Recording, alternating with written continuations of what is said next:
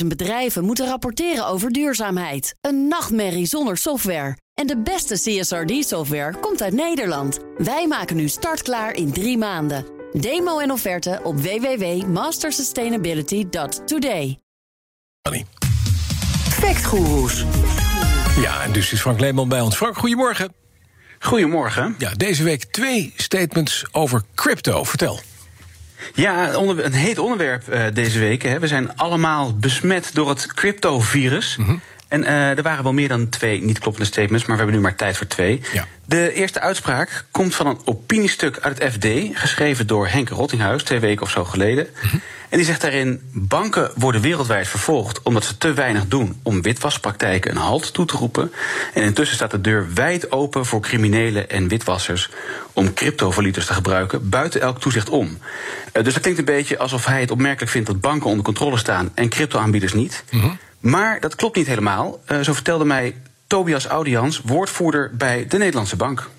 Dat is iets genuanceerder. Uh, wat er uh, in ieder geval in Nederland sinds vorig jaar is, is een beperkt toezicht op de cryptohandel. En dat is dan vooral op de aanbieders van cryptodiensten. En dat zijn dus instellingen en mensen die uh, crypto's omwisselen in gewoon geld. En de inhoud van dat toezicht is dat zij goed een poortwachterrol moeten vervullen en uh, eraan bij moeten dragen dat uh, criminelen of transacties met criminele doeleinden dat die niet plaatsvinden. Ja, dus als je crypto's hebt en je wil die omzetten naar euro's, dan moet je dat via een platform doen om die euro's uiteindelijk op je bank uitbetaald te krijgen. En zo'n platform ja, moet jouw identiteit verifiëren en verder dezelfde soort van nou ja, papierwinkel doen als een bank.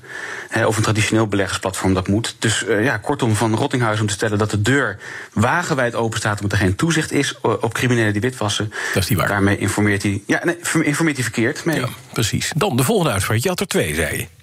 Ja, precies. Cryptocurrencies zijn gevaarlijk voor het milieu. En oh. die uitspraak zat in een artikel geschreven door professor-econoom Eduard Bomhoff. -hmm. Voorheen ook zelfs heel even minister bij de LPF destijds. Ja, precies. Maar dergelijke uitspraken lees je wel vaker in de media. En dan factcheck ik nu niet of het energieverbruik wel of niet van een groene stuwdam komt. Maar uh, of het überhaupt wel zo is dat crypto altijd heel veel energie slurpt. Zoals ja. dat in die artikelen stellen. Ja, maar dat is toch zo? Dat vraagt toch het minen? Dat kost waanzinnig veel elektra. Ja, in het geval van Bitcoin zeker. Ik geloof momenteel uh, per jaar evenveel als het land Nederland, ons wel bekend. Ja. Uh, maar in de artikelen worden dan alle crypto, of liever gezegd blockchain-projecten over één kam geschoren. Nou, we weten allemaal min of meer dat bij, bij dat Bitcoin minen computers een sleutel moeten raden. En als je die sleutel als eerste raadt, mag je de blockchain updaten. En krijg je als beloning 6 en een kwart bitcoin, dus 320.000 dollar op dit moment. Nou, gooi je daar veel computerkracht tegenaan, dan heb je kans dat je vaker als eerste die sleutel raadt en geld verdient. En die methode heet proof of work. Ja. Maar proof of work is niet een vereiste om de blockchain te laten werken. Er is ook een manier genaamd proof of stake. En zo vertelt uh, Floris van Lieshout, manager in het blockchain team van Deloitte Digital Risk Solutions. Hij legt uit wat proof of stake inhoudt. Nou, naast proof of work heb je proof of stake. Dat werkt wat anders. Dat is niet doneer zoveel mogelijk rekenkracht aan het netwerk om die zogenaamde puzzel op te lossen. Maar uh, stop coins in jouw uh, computer.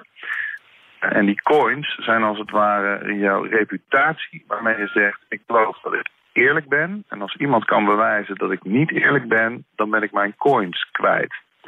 Dus dat betekent dat daar minder energie voor nodig is. Ik meen dat uh, Ethereum zit momenteel in de overgang van proof of work naar proof of stake. En dan gaat het volgens mij echt om orde van grootte van duizend keer zo weinig energie verbruiken. Ja, nou, dan, ja. wat hij dus zegt, proof of stake is veel energie-efficiënter. Maar hoeveel... Ja, maar het steken kan met een standaard computer. En die ja. gebruikt maar een paar watt per uur in plaats van okay. watt. Ja, maar hoeveel van die cryptoprojecten, laten we zeggen van de, van, de, van de top 10... maken nou gebruik van die proof of stake? Nou ja, in de top 10 zijn dat er min of meer drie oh. uh, die dat proof of stake gebruiken. Mm -hmm. En Ethereum is dan wel echt verreweg de grootste naar Bitcoin. Die gaat dan dus in het komende jaar ook daarop over. Dus zeg een kwart van de top 10. Juist, maar dat is veel van die blockchains die, die gebruiken als de proof of work, dus, dus die slurpen wel uh, energie. Ja, die uh, slurpen wel. Maar om dan te stellen dat crypto altijd elektriciteit vreet ja, ja. en daarom gevaarlijk is, dat, dat klopt niet. Want het is veel te korte bocht, Bitcoin gebruikt vooral veel stroom omdat veel partijen heel erg graag een Bitcoin willen verdienen. Ja. En andere proof of work blockchains, die ook al jaren prima werken, gebruiken 10 tot 100 keer minder stroom. Nou, en dus uh, Ether uh, stapt over op die zuinige methode. En zo sprak er ook nog Bram Bos, een blockchain-expert ook bij Deloitte. En die verwoordde de conclusie eigenlijk heel treffend. Luister maar. De, de stelling zoals jij hem oorspronkelijk presenteerde, klonk meer als een soort inherent iets. Dus dat het een soort van het design van uh, hoe een cryptocurrency nou eenmaal werkt. Dat het soort van onverbiddelijk is dat je veel stroom verbruikt. En, en, ik denk dat dat dus de, de crux van het antwoord daarop is niet fundamenteel. ook al is dat nu misschien voor een groot deel zo, betekent niet dat het fundamenteel zo is.